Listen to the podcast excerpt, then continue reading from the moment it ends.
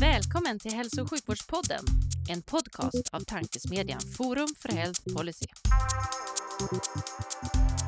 I den här podden möts frågor om hur vi kan få bättre hälsa med frågor om vilken politik som krävs. Det kommer bli samtal om personcentrering, ledarskap, digitalisering, organisation, politik och mycket mer.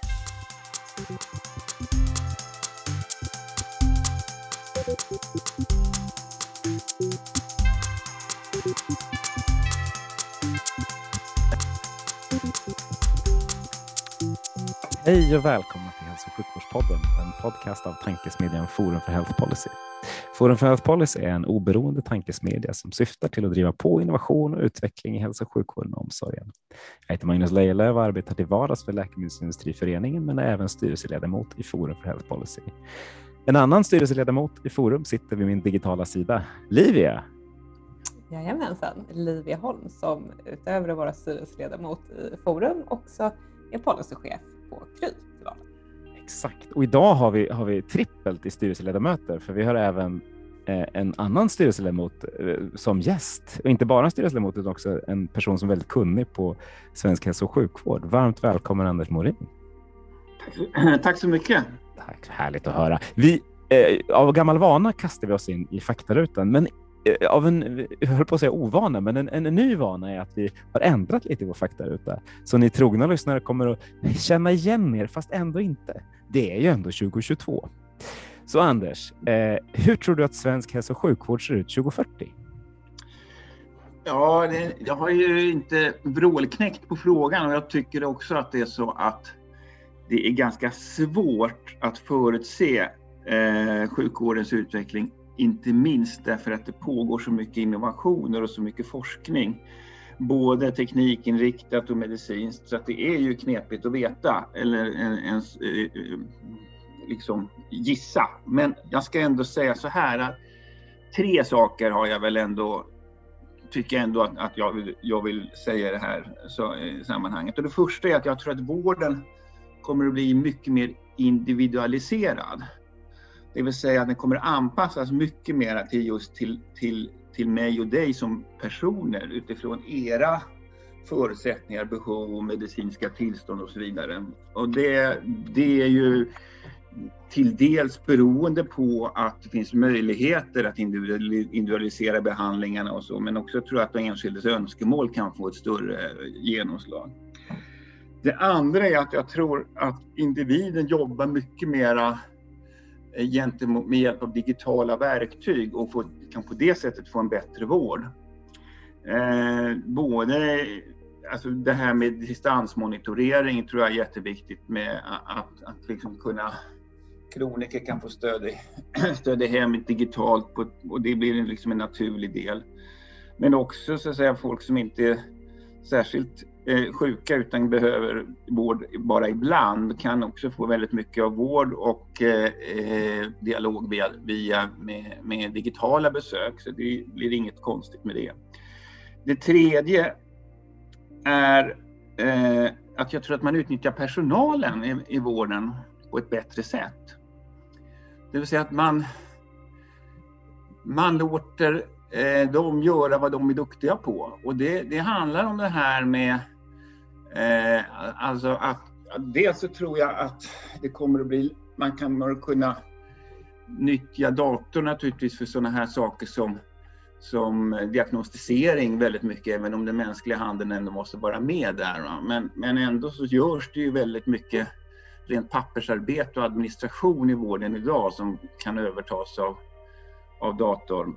Men, men sen är det också så att Eh, när det gäller det här med, med alltså att, vad har egentligen personen, den här, personen med de här symptomen för diagnos? Och eh, eh, där är det ju, alltså man, man kommer ju att kunna få mycket mera, man, får, man, kan söka mycket mera på all, all den befintliga forskning som finns kring olika sjukdomar och på det sättet, och, och, som jag sa, individualisera och bli mer träffsäker. Så här tror jag att det, det personalen alltså, kan utnyttjas bättre och det, de, det som inte den, kan ersätta, den mänskliga hjärnan är väldigt viktig i vården och den mänskliga omtanken. Och det kan inte ersättas, men mycket kan ersättas av IT-stöd och datorer. Så det är de tre grejerna jag vill säga.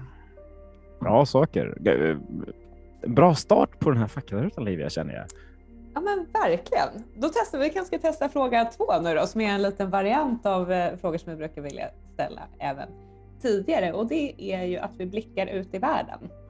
Eh, vad skulle du liksom vilja ta från andra system eh, som finns i andra länder för att förbättra den svenska hälso och sjukvården och varför? Så det, man, jag vill inte ha för mycket upp, alltså det kan ju vara en diger lista, men jag har bestämt mig för att jag tycker det är någonting i andra länder, som, eh, ett annat land som är spännande och det är i Sverige så förfasas vi så mycket över den amerikanska vården många gånger.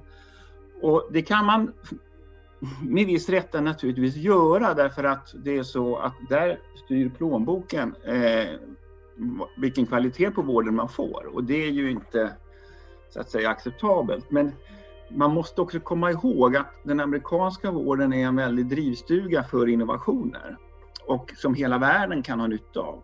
Men en sak som finns i den amerikanska vården som jag kan tycka är väldigt spännande, det är de här äh, helintegrerade vårdsystemen där man, där man har eh, vårdgivare och försäkringsbolag i ett som liksom tar hand om hela mig som Kaiser Permanent och Intermountain Healthcare också i Utah. Kaiser Permanent i, i eh, mm, de är mest i Kalifornien. Och det betyder att det är ett helhetsåtagande och där då, då finns det möjligheter till eh, när samma vårdgivare har ett helhetsåtagande över patienten, då blir det, då finns det möjligheter till så kallad sömlös vård, det vill säga att de här Eh, övergångar mellan förebyggande och, och, och vård och sen den rena sjukvården från primärvård och sen sekundärvård. De här övergångarna blir sömlösa förhoppningsvis i ett sådant system och man får fokus på förebyggande vård därför att det är liksom det kan låta rått, men det är lönsamt att hålla patienten frisk så att säga och då, då, och, och, och då styr ju incitamenten på rätt sätt.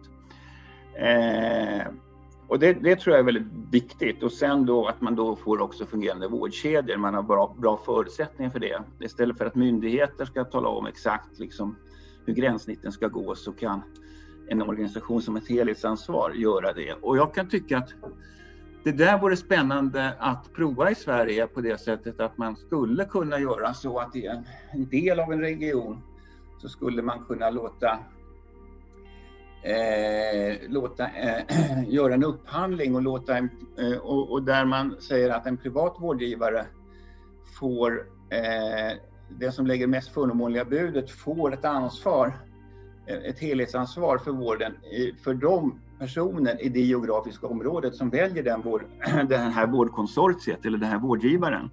Och då skulle man kunna få institutionell konkurrens gentemot regionen i fråga. Det tror jag skulle kunna vara väldigt viktigt och bra och utvecklande. Men det där är en sak som, som är för framtiden, men inte för, för, för, för, snar, för långt bort i framtiden, utan det tycker jag vi ska börja utreda. Absolut. Långt kvar. Ja, Därför ja, men sa jag bara ett, en sak. vill, vill, du säga något mer? Annars tänkte jag ska fråga, du, du sa att det kan låta lite rått att man ska få betalt för hur friska patienter är. Jag tycker det låter... Nej, Ja, det är bra att du frågar. sådär. Jag, nej, men alltså det, jag tror att ekonomiska incitament, de kommer man inte undan. Och det är klart att när det då blir lönsamt att hålla patienten frisk, så, så, så, så då, blir, då blir det ju liksom... Då samverkar ju den här äh, etiska kompassen med de ekonomiska incitamenten och det blir ju väldigt bra ihop. Exakt. Det var egentligen bara så jag menar. Ja, och det tycker jag också. Det, låter, det finns ju en win-win-känsla i det där. Mm. Men sen så är jag, mm. jag vet att ekonomi och, och, vård, det hör ihop, men det finns också lite, läsk, det är lite läskigt att ibland... Ja, det finns de som inte vill prata om det här eh, kanske. Att, att, att, men, men så fort det finns, alltså ekonomi styr alltid, eh, oberoende av om man vill eller inte. Eh, och, och, det måste man vara medveten om, så att ja. säga. Absolut. Så, eh, och det är det jag är medveten om då. Då säger jag här får man rätt incitament. det är bra. Ville, ville du lägga till något mer vad du skulle vilja sno från andra, andra länder? Vi har, jag har inga som helst problem med att vill sno flera saker. Det, nej, men det räcker så just nu. Men jag, Det, det. det finns andra saker, men det är... Det är jag, jag, jag, tyckte det där var så viktigt och då, då, är, det, då är det det. Det är så jag tänker. Det är en liten vision sådär att man skulle kunna försöka prova det här i Sverige som jag har gått och tänkt på rätt mycket. Vi blir alla ganska lockade av tanken måste jag säga. Livia, du har på micken. Det brukar betyda att du vill säga något. Ja, nej men jag blir nyfiken på att ställa en liten följdfråga kopplat till det. För du var inne på att eh, det som bland annat möjliggör då det här helhetsansvaret och den, mm. de sömlösa patientresorna, det är att man har eh, så att säga eh, betalaren, försäkraren och vårdgivaren i samma organisation. Mm. Så fungerar i våra regioner också mm. till stor del. Mm. Vad är det som gör att eh, de här amerikanska systemen levererar bättre, tror du då, än många Ja, Kaiser och Intermountain Healthcare är ju liksom erkända, erkänt duktiga på rankingar och sånt där. Och det är svårt att veta. Jag tror att, att eh, alltså de,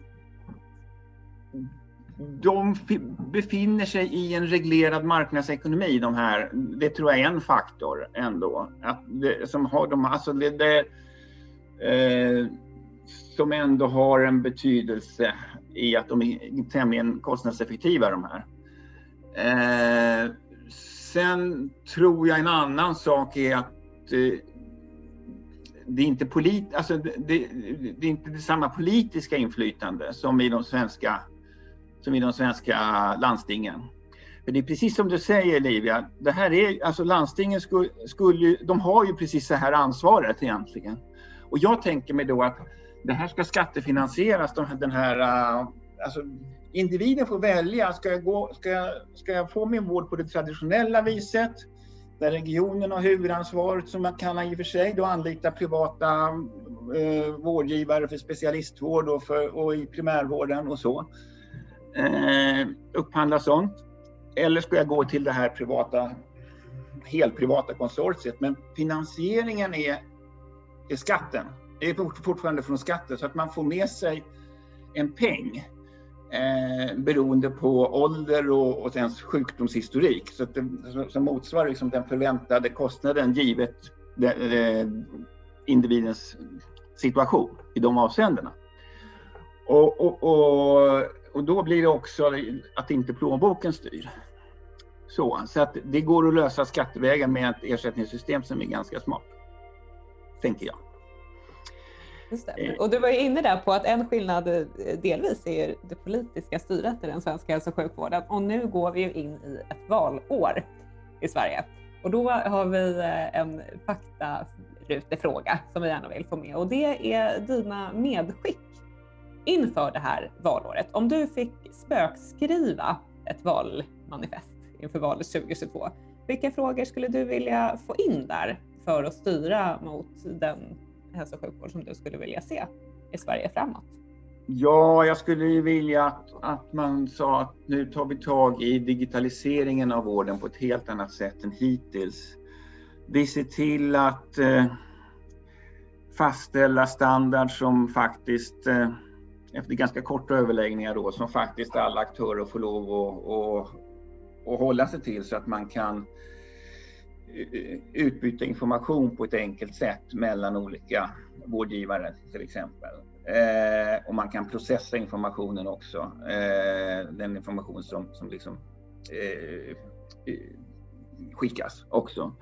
Och för det krävs det då enhetliga men också öppna standarder. Och det är väl, och det är ju en del i digitaliseringen, men jag tror att staten också måste faktiskt eh, vara med och finansiera eh, eh liksom nya digitala lösningar och, eh, och också eh, system och, och tjänster. Eh, gärna som efter dansmönster, efter ansökan från regionerna.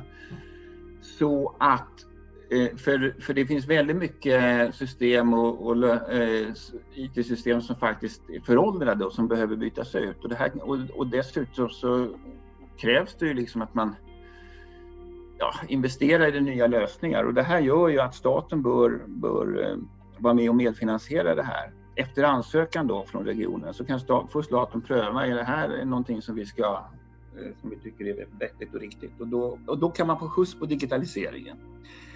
Det är en sak. En annan sak är ju att vi har vant oss vid att vi har så extremt långa köer. Alltså, och det är jättekonstigt egentligen. Varför att vänja oss vid en vårdgaranti om minst 180 dagar.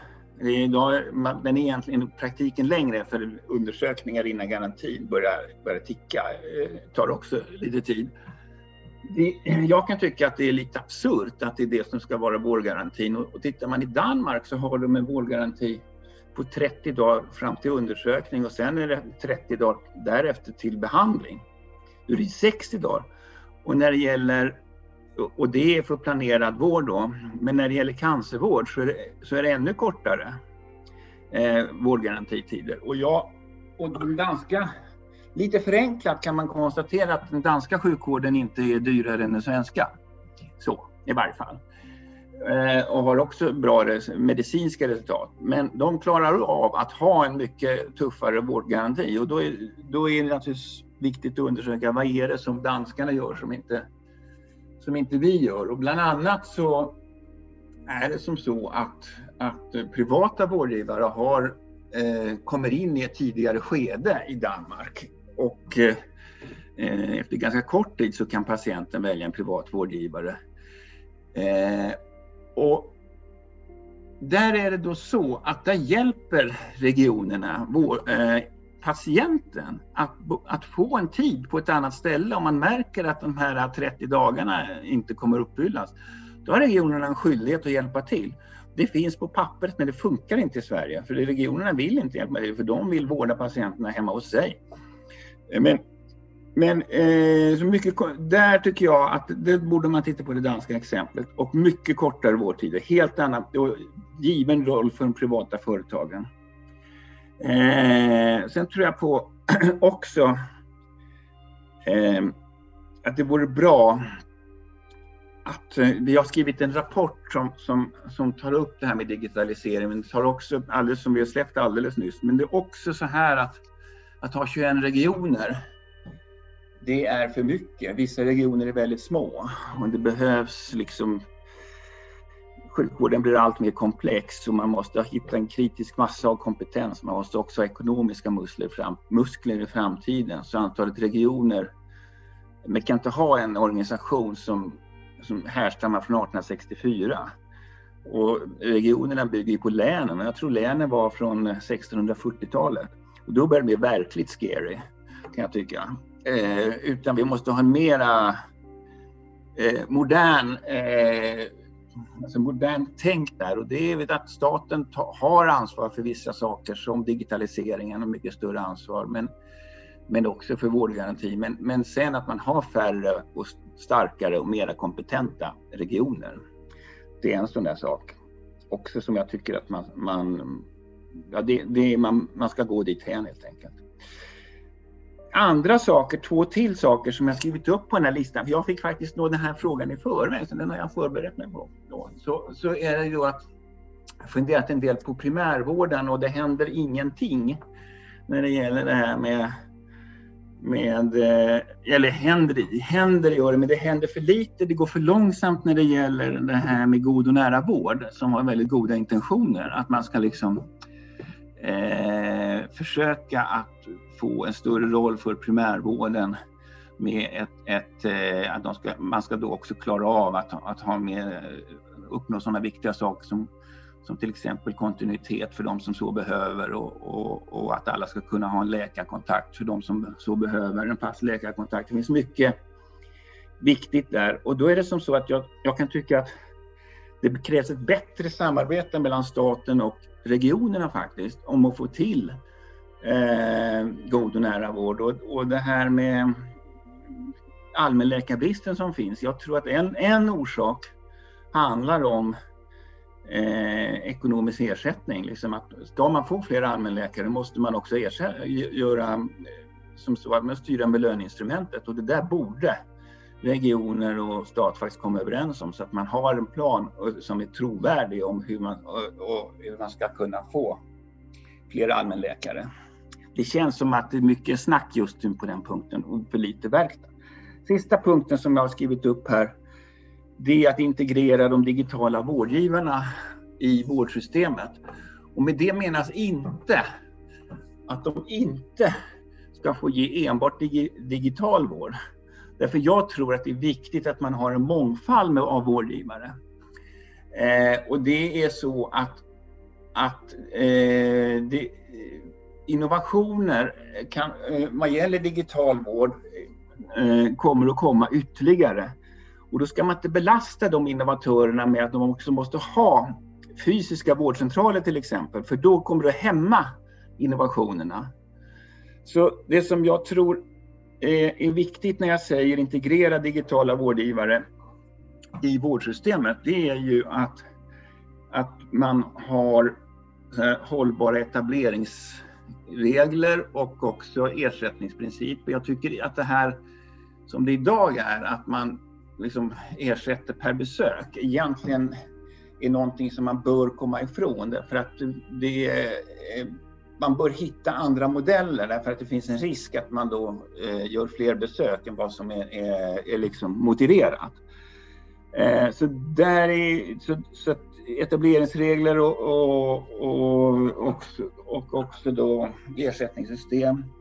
Men också är det viktigt att och, och det här, det kan ta, man, man kan överväga att hitta nationella eh, etableringsregler och ersättningssystem här. Eh, så att man har en nationell reglering för rent digitala vårdgivare tycker jag.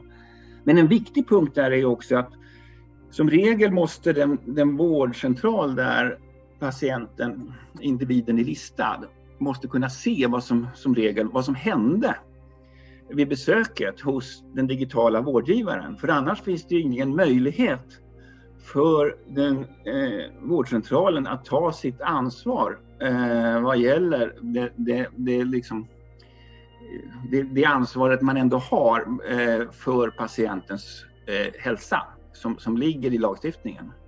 Då, och som också anses, som, som, där intentionen är att det ska stärkas och det ska klar, klargöras primär, eh, vårdcentralens ansvar för det. Och det, kan man inte, det, kan, det är rätt svårt att ta om man inte vet vad patienten, vilka andra vårdgivare patienten besöker.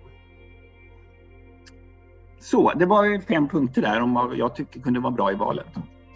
Bra punkter på alla vis. Eh, jag och Olivia har skrivit ner väldigt många eh, följdfrågor och eh, inser att vi, vi skulle behöva kasta oss in i dem direkt. Men vi måste hålla oss till formatet. Eller det måste vi inte, men det gör vi för vi gillar det. Så vi tänkte avsluta faktarutan med att faktiskt ta den fråga som vi behåller, för vi tycker att den är, den är så viktig. Så vi tänkte fråga, berätta din finaste patientanekdot, Anders. Ja, alltså det, var, det är lite märkligt. Det var den fråga som jag fick klura på mest. Liksom. Och jag tror att jag ska ta bara... Alltså det finns ju många skeden, livet är ju långt förhoppningsvis och komplicerat, men det är många skeden som ger olika intryck. Och det var så när jag var 15 år, gick i nian, så plötsligt blev en klasskompis väldigt sjuk. Och han, var, han, han fick hjärntumör och eh, var borta ett halvår. Han kom tillbaka. Helt frisk. Och han lever och frodas idag.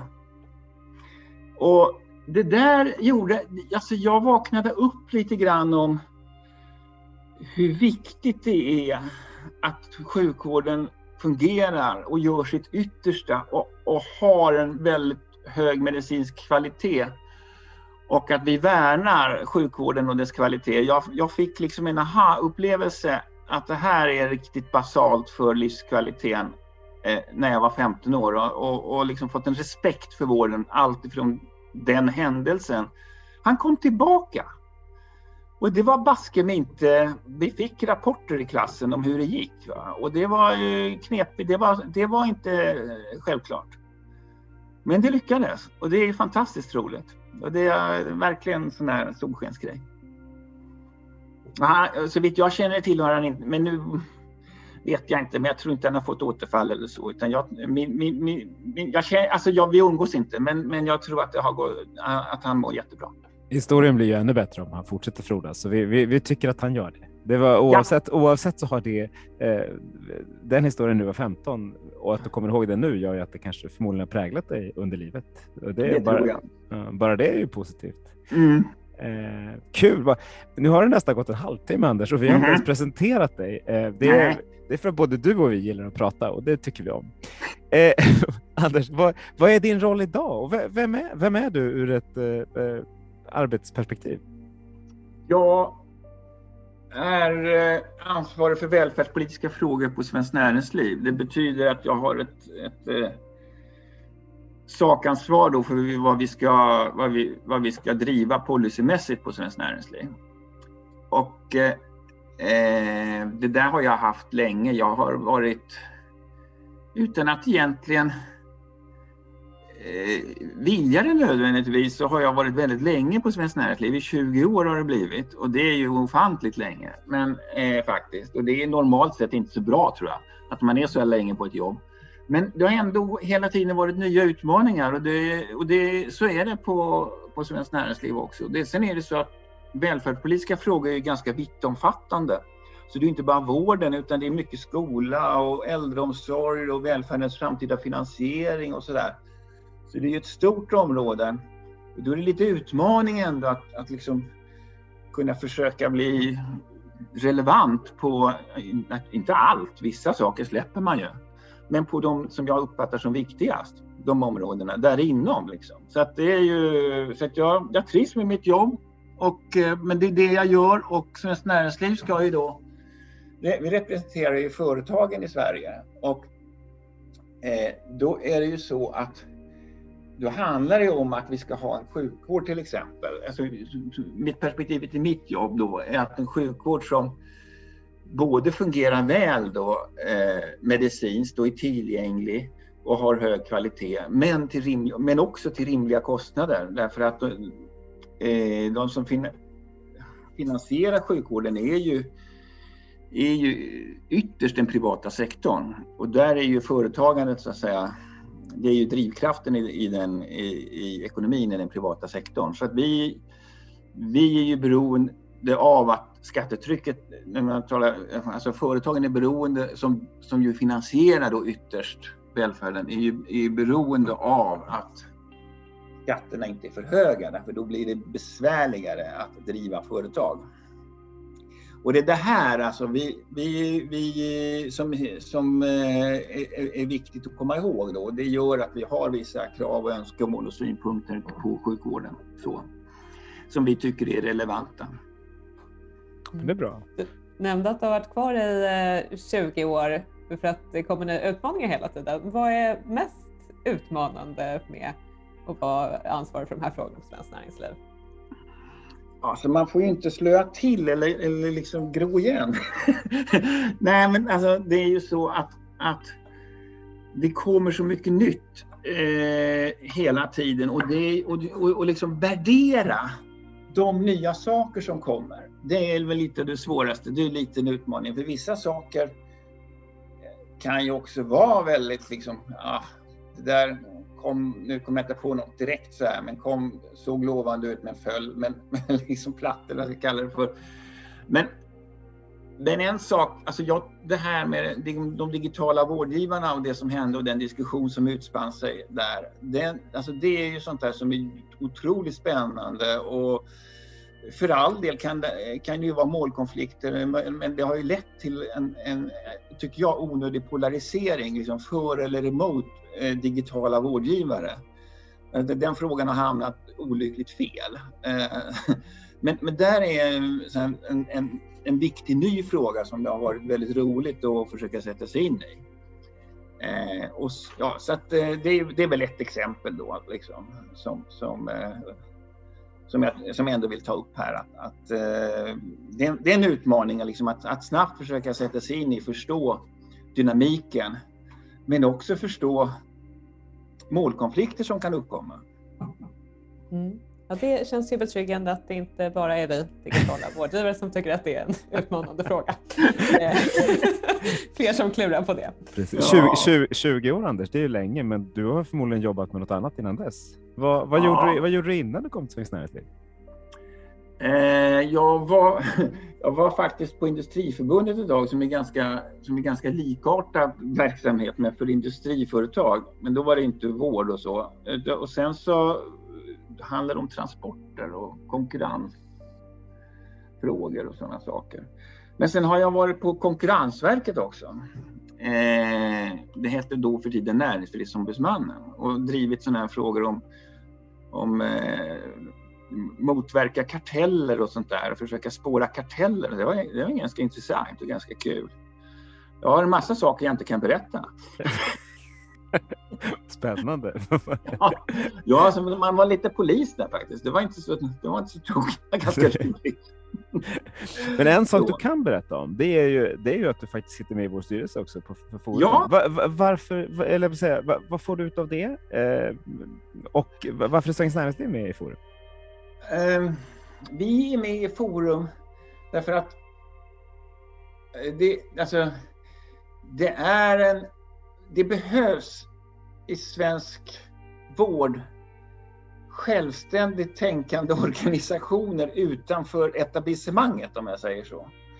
Eh, för, eh, och, och, och, och, den här, eh, då är det så att, att Forum är ju så, har ju sin styrka i att där är ju medlemmarna från väldigt mycket olika håll. Och det är bland annat då patientorganisationer som jag tycker är en väldig styrka som är med i Forum. Och så finns det en, en regionverksamhet som är med och så finns, ja ni, ni vet ju själva vilka som är med men men, Just vi, vi vet ju verkligen, men vi, vi har ju medlemmar eller lyssnare också. Men så är det en del företag med också. Och så där, va? Så det, det är ju ändå en, en eh, väldigt bra mix kan jag tycka eh, kring det här. Och, eh, och så finns ju så är Vårdförbundet med och ja, det är lite, det, det är några olika så. Eh, och det, det är väldigt eh, och det, det blir kreativt med de olika utgångspunkter eller perspektiv som de här medlemmarna i Forum har så blir det ofta väldigt kreativt. Och det, det är slående hur, hur, lätt det ofta är att nå samsyn om ja men åt det här, den här riktningen är viktig och bra. Och jag har väl kanske påverkat Forum en del men framförallt tror jag Forum har påverkat mig och, och oss. Liksom. Då, då, lyssna in liksom andras perspektiv i de här frågorna är jätteviktigt. För det är också så Näringsliv ska driva företagandets villkor men vi ska också driva det på ett sätt så att det inte står emot allmänintresset. Eh, och, och, det är liksom, det, det där är vad jag menar med, alltså om vi det kanske i, i, i sjukvårdens fall är det ganska uppenbart så att säga att där, där är det liksom inte kanske de där, den där typen av motsättningar jättemycket. Det skulle, I och för sig skulle det kunna vara det för all del, men vi, vi, eh, vi tror ju att, kallar det för att vi har ju ett, ett, eh, ett system med en, eh, där, som är skattefinansierat och solidariskt och vi, vi tror att det är alltså, sådana system har inte visat sig vara mindre effektiva på helheten än andra system eh, när det gäller sjukvård. Det finns tunga skäl för att ha det på det sättet. Så. Och, och eh, det där är väl ett exempel på att det här förenas allmänintresse. Jag tror inte man ska driva något annat än att, att eh, det ska vara som så att det ska vara en, en hög ambitionsnivå på den solidariska finansieringen. Och det, då för, jag tror också att företagen kan ha ett intresse av det faktiskt, för att det blir ett stabilt system det har inte visat sig mindre effektivt än andra system eh, heller på det sättet. Så att, eh, och där, där förenas då allmänintresset och eh, företagenintresset. Så. Men då är det ändå viktigt att det systemet inte kostar onödigtvis mycket pengar. Det är ju viktigt. Det är liksom, när den då är allomfattande så får det inte gå snett. Och vi har det finns en potential att effektivisera, att utnyttja resurserna bättre i vården än vad som sker idag. Mm. Och någonting som, som ofta kommer upp, eh, framförallt då kopplat kanske till hur vi bättre nyttjar resurserna i vården, eh, innovationstakt, innovationsförmåga, förmåga eh, för systemet att ta till sig nya mm. innovationer, arbetssätt, vad det nu kan vara. Eh, du var inne på det lite grann här i inledningen vad gäller medskick till, mm. till politiken mm. kopplat till digitalisering och annat. Men vad, liksom, vad är din bild av eh, det svenska hälso och sjukvårdssystemets eh, säga, upptagningsförmåga av nya innovationer och hur vi arbetar för att ta till oss, eh, implementera, skala upp och hur kan vi bli bättre? Den frågan är jättebra. Eh, och lite ledande Livia. Ja, det där på slutet där. Men om vi är jättebra, men vi är inte jättebra. Man kan alltid bli bättre. Har vi inte en jättehärlig som sa lite bättre varje dag? Jo, det har jag. Den här, tror jag. Ja, nej, men, men alltså den, där, eh, den där frågan är ju, det är ju lite 10 000 kronors frågan alltså. Därför att det är ju, eh, och här, här är ju, alltså, regionerna måste ju bli, bli, bli duktigare på att ta till sig innovationer. Eh, och alltså om man tittar på, redan om man tittar på den, den kliniska delen av verksamheten, alltså själva, själva vården och, och, och, och, så att säga nya sätt att Alltså in, eh, man kan säga nya vårdmetoder och så vidare. För, eh, alltså, eh, om man kommer fram till att man ska vårda, hittar vi på, patienter med, med som har fått eh, stroke på ett nytt sätt. Eh, det, om det är en viss typ av strokepatienter så, så tar det väldigt lång tid att för genomslag för det här nya sättet att vårda. Alltså det, man är sen på att eh, gör, alltså göra förändringar i vårdmetoder som ändå svarar mot eh, bästa praktiskt, best practice. Och så redan där är det finns det ju eftersläpning. Eh, men sen är det ju också så att ja, alltså jag tror att, att eh, de här regionledningarna har en rätt viktig funktion här när, när det gäller att, att ta emot innovation, alltså ha en, bra, ha en öppen dialog eh, med innovatörer för att kunna liksom, eh, ta emot och värdera, se till att innovationerna värderas på ett, på ett klokt sätt. Eh, så att jag tror att det, det, där är en typisk uppgift för, för regionledningar, kanske också i samarbete med, med staten. Men, men det där, vi kan inte göra det för byråkratiskt heller därför att ibland kan det vara bra att den här decentraliserade organisationen vi har kan ju vara liksom bra för det, det kan ju på det leda till att man kan få igenom en innovation i ett landsting eller region och då så kan man, kan man då testa den. Bekymret är ju den här att, att det är liksom det drunknar i projekt och piloter och att det inte skalas upp. Och där tror jag att, att man måste hålla i och styra. Och visar det sig att effekten blir positiv av piloten så tror jag att regionledningarna har en funktion som att de, har, att de på ett mycket tydligare sätt än idag måste faktiskt gå in och styra med hela handen och säga att nej, men nu är det den här nya metoden som vi ska införa, för den har visat sig mer effektiv. Jag tror att det, eh, att, att eh, eh för det kan ju betyda att man byter arbetssätt och, och personer kan bli mm, tvungna att byta arbetsuppgifter och så vidare och, och, sånt där kan ju också vara bökigt. Men det handlar nog också om att man informerar om fördelarna med, med, med innovationerna så att liksom man får med sig personalen på vagnen. Jag tror det är mycket med, äh, saker här men jag tror att regionledningarna har ett stort ansvar för att se till att det blir bättre ordning på det här. Vad var igen? Ja. Ja, men jag tänker också, du pratade om det här med eh, problemet i att eh, man, man lätt drunknar i piloter. Man tänka sig att regionerna kanske också kunde bli bättre på alltså ha något typ av system för att om man har piloterat och testat eh, en ny innovation eller arbetssätt i en eller två regioner så bör liksom resultaten också vara applicerbara i, i övriga så att säga. Alltså att man lär sig av varandra i större utsträckning. Ja, och det där, man... det, bra du sa det där. Det finns, det finns en sån eh, modell bedömer jag i Storbritannien där man faktiskt har eh, där det på ett annat sätt, alltså det finns en lista på de, vilka digitala lösningar och digitala innovationer som är i bruk och, och, och, också, och de måste också uppfylla då vissa krav på teknisk säkerhet och, och så vidare.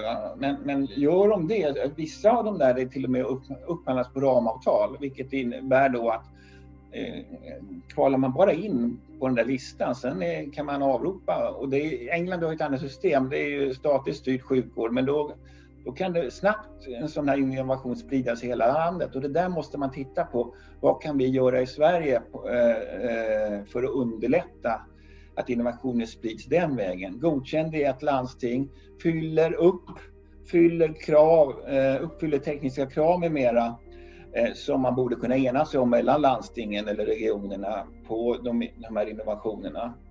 Eh, och säkerhetskrav och, och, och, och, den typen av, av, av saker. Så, så skulle det, då skulle det då, så att, så att inte man behöver gå igenom samma procedur igen i nästa region och i nästa region. Jag håller med om det. Eh, det, det, är en bra, men det där tror jag är någonting man måste jobba med under nästa mandatperiod ganska mycket och försöka kanske titta på hur gör andra länder mera i detalj också. Precis, och de ska ju ta dina, eh, dina råd om politiska inför, inför valet också, så de har mycket att göra, de politikerna nu. Ja, ja. Eh, om vi bollar vidare, så vi har pratat lite ersättningssystem Eh, och ett, ett av forumseminarium förra året så pratade vi impact, social impact bonds och hur man skulle kunna använda den typen av lösningar eh, för att eh, finansiera vården. Hur, nu kommer också en jättesvår fråga, men det är kul med svåra frågor.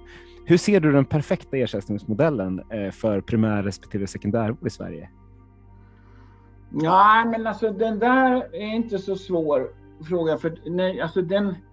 Är den inte svår? Var, varför nej, har vi inte löst den, den här? Alltså, det går inte. Det går inte alltså det, ofta man kan säga så här att har man en så här split, splittrat ansvar som vi har idag Eh, på primärvård å ena sidan och olika typer av sekundärvård och så vidare, då blir det, då blir det målkonflikter så det svischar om det. Då finns det ingen perfekt ersättningsmodell. Och man försöker jobba sig fram och sådär. Och, och antingen i besöksersättningen då, har man för mycket eh, per besök så, så kan det trigga onödiga besök. Har man, har man bara kapitering så kan det innebära att man inte är jättesugen på att få nya patienter och så här eh, eller få nya besök. Då kanske man inte vill ha besök, man vill ha mest, mest listade. Så, nu överdriver jag lite, men det är åt den där hållen incitamenten går. Och det där är liksom evig, eviga avvägningar.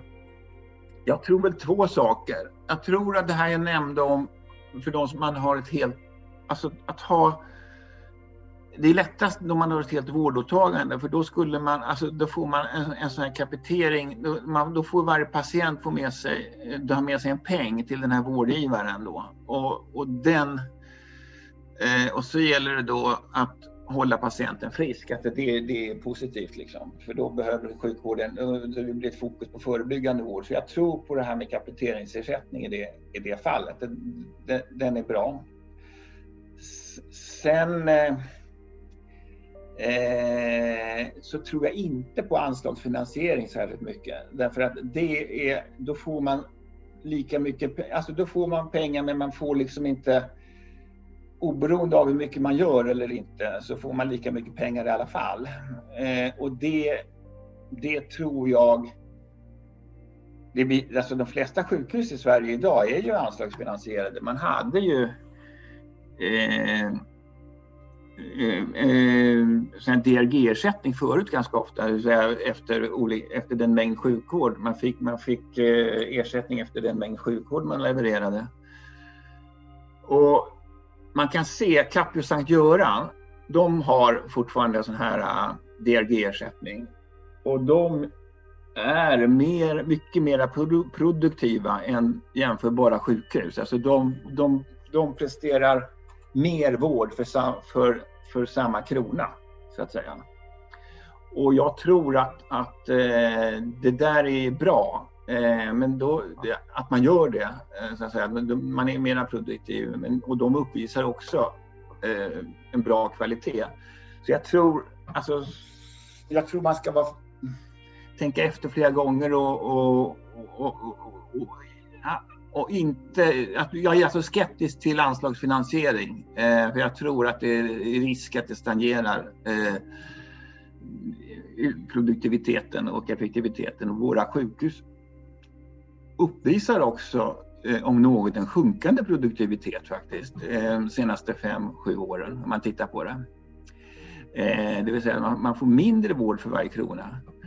Och då har man ändå liksom gjort har man ändå tagit hänsyn till att, att, till, till att vårdtyngden ökar över tid.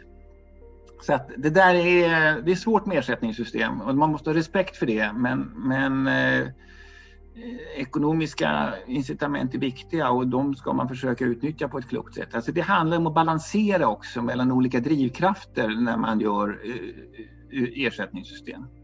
Det måste jag också säga. Sen finns det en diskussion om huruvida man ska belöna på kvalitet eller inte som är rätt intressant. Och där, kan, där är mitt svar att jag vet inte.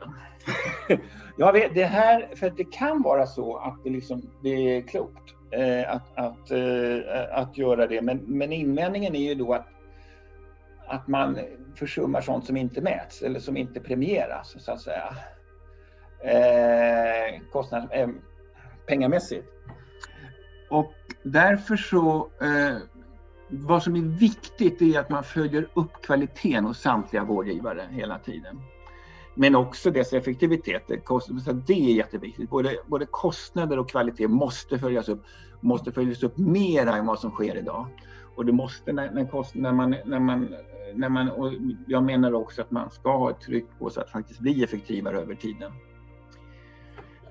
Ja, vad skönt att det inte... igen. Ja, men vad, vad, bra att det inte fanns ett gyllene svar från din sida, för det hade känts, det hade känts lite farligt om inte andra... Ja, det är livsfarligt. Ja, då hade det varit löst. Ja.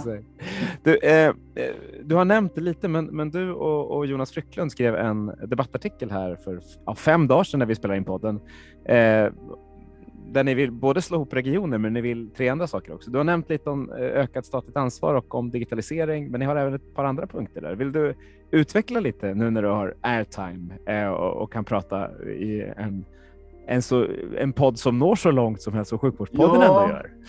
Ja, jag, alltså jag har ju nämnt en del om att, att eh, alltså bakgrunden är ju att vi har bekymmer med bristande effektivitet i resursanvändningen i välfärden. Och, men inte bara, alltså, det är ju då till exempel det här med att, att produktiviteten minskar i sjukvårdssektorn eh, långsiktigt, trendmässigt. Och, och det, eh, det är också så att det är väldigt stora skillnader eh, i kvalitet mellan nu talar vi mest vård, så jag håller mig till det, men artikeln och, vår rapport vi, vi har skrivit går in på skolan också. Där är det också stora kvalitetsskillnader. Men inom vården till exempel så är det ju kvalitetsskillnader, inte minst när det gäller sånt här som, som följer man rekommenderade väntetider,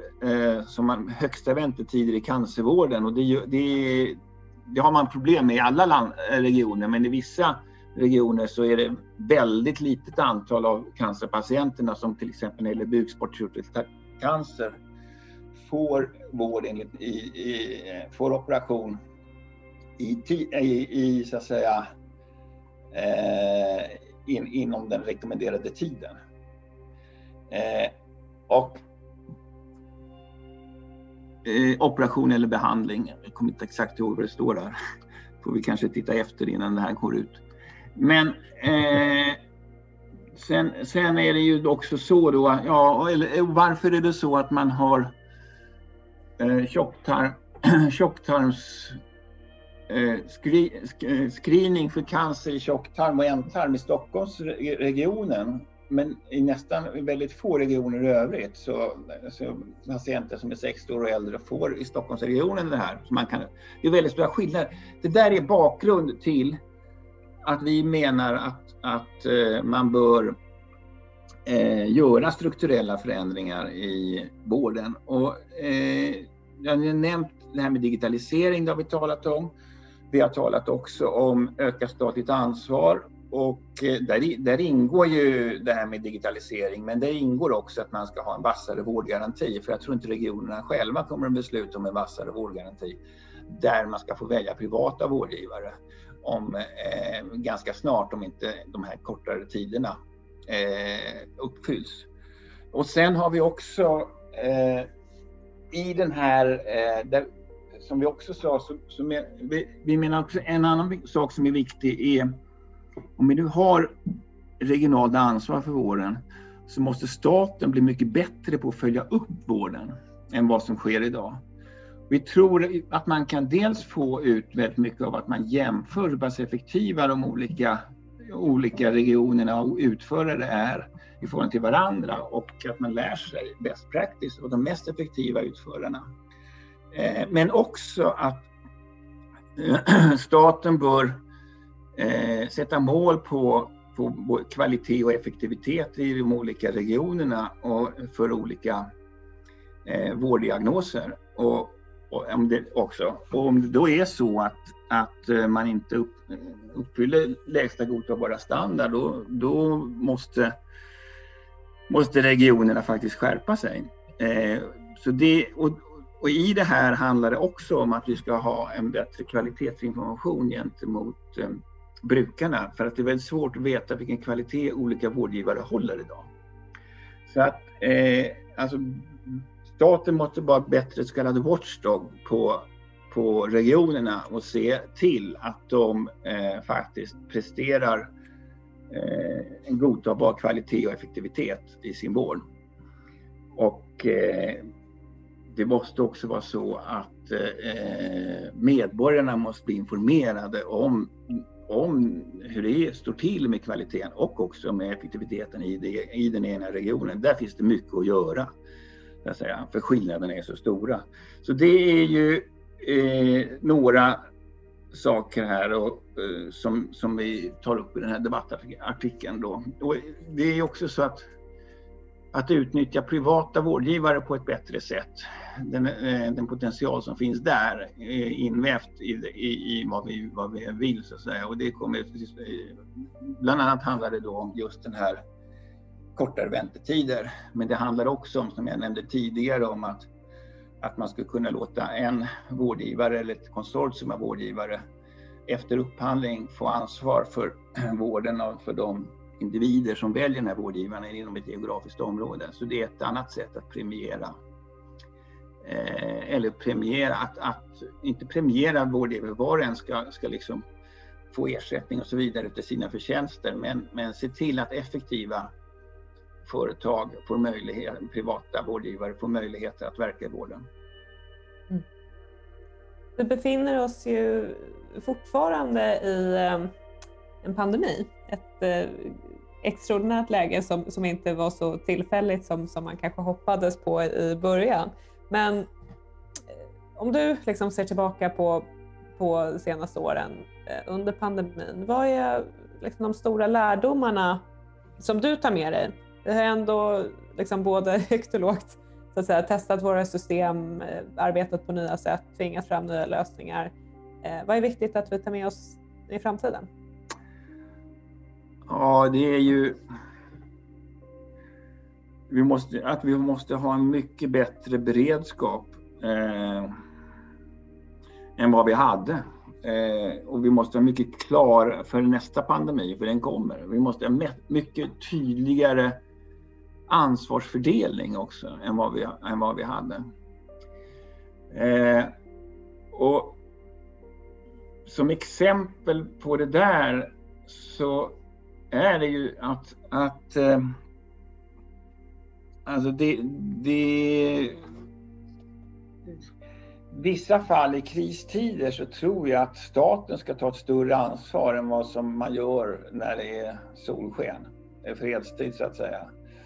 Ehm, jag kan väl ta som ett exempel som jag var lite involverad i. Det var ju det här med plötsligt så rådde det knapphet på eh, skyddskläder. Så. Och, och, det var ju en av de här grejerna som, som, som eh, ja, det, det, och, och, regionerna gick ut eh, på världsmarknaden och jagade skyddskläder. Eh, var och en för sig och konkurrerade dessutom med varandra. Och där är ju ett exempel, menar jag. Och sen var det då också så att det var väldigt stora svårigheter att få sån här typ, att, att myndighet, de, de statliga myndigheterna ska typgodkänna olika typ, de här olika kläderna. Liksom. Och det tog lång tid och de hade inte någon var någon statlig myndighet som, som hade, då fick man här typgodkännandet av de här skyddskläderna för corona hamna sist i kön därför de hade sent anmälningsdatum för, den här, för det här godkännandet. Så de förstod inte att det var en pandemi. Eh, nu raljerar jag lite, men det är faktiskt sant. Och det här, alltså, den totala så att säga, bristen på samordning och, och att det är ingen som styr, det, det får inte upprepas faktiskt. Det är, det är jätteviktigt. Eh, och alltså de statliga myndigheterna inblandade var inte heller och rosade inte heller marknaden för att det var ingen som tog befälet och vissa visst, förstod inte att det var väldigt bråttom och, och, och så vidare. Så man blev fördröjda. Jag tror att just den där frågan jag tar upp, tror jag staten måste ha ett mycket större ansvar, mycket tydligt och någon som liksom har ansvar för materialanskaffning, punkt. Och också för inköp och kan få, då, få, då blir man stark på världsmarknaden och, och, och kan liksom eh, också få, få, få tillgång till sånt. En annan sak är ju det här med vaccination där, man, där det då är utlagt på 21 olika huvudmän som har ansvar för vaccination och lite olika regler och, och, och så vidare. Där jag tror att, att där hade, alltså att ha jag tror att det hade varit eh, fördelar med ett ökat statligt ansvar när det gäller det här med hur vaccinationen ska gå till. Så att det, det skulle nog ha blivit lite mer ordning och reda och förhoppningsvis också snabbare eh, på den punkten. Men det, det, ja, alltså vi måste förbättra vår beredskap. Så måste man väl ha beredskapslager i viss utsträckning också. Det kommer man inte undan. Fast det, det, det, det tror jag också. För det, det är så här att jag är övertygad om att nästa pandemi kommer. Och den kanske blir jäkligare än den pandemi som har varit. Och det här är ganska läskigt. Och, och då måste vi liksom... Då, nu, har vi, nu har vi ändå tid att fundera på hur klarar vi nästa pandemi? För det är mycket sannolikt att den kommer. Och hur ska våra myndigheter rustas för det? Och hur ska ansvarsfördelningen se ut och sådär? Och, och där är det väl någonting att, att, att utse en samordnare det låter ju vackert, men alltså det ofta så är det som så att delat ansvar är ingens ansvar. Så jag tror att man måste jobba mera med att peka ut vem som är ansvarig för olika frågor i samband med pandemi eller andra kriser och sen låta den, den, den myndigheten eller den organisationen faktiskt ta det ansvaret. Så får man utvärdera i efterhand. Tog de det på ett riktigt sätt? Ja, men det är bra. Det är viktigt att lära sig också. Det är bra exempel du lyfter.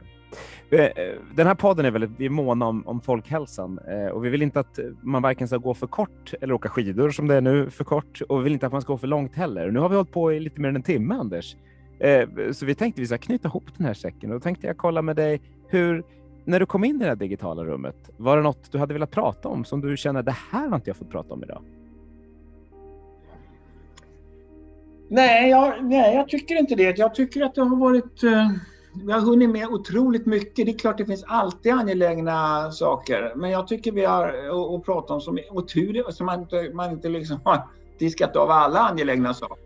Och, och tur är väl det, kan jag säga. Eh, uh, jag, nej, jag, jag, tycker nog att uh, jag, jag har fått prata om sånt som jag tycker är spännande och kul och relevant och det är jag tacksam för. Så får vi se nästa gång när det blir, vad vi pratar om då. Precis. Vi, vi, tror att lyssnarna har tyckt det var relevant att lyssna på också, för det är många spännande ämnen. Du har rört det från högt och lågt, så det är jättebra. Vi är väldigt tacksamma att du var med här. Eh, mm. Men då tänkte jag helt enkelt tacka, tacka dig Anders för att, du, för att du ställde upp. Eh, tacka dig Livia som vanligt och tacka er som lyssnat. Kanske framför allt er som lyssnat för att ni har lyssnat i slutet och sprid vårt gospel, lyssna vidare och så ser vi fram emot och ännu fler eh, poddar med nya faktarutor. Tack så mycket allihopa. Tack.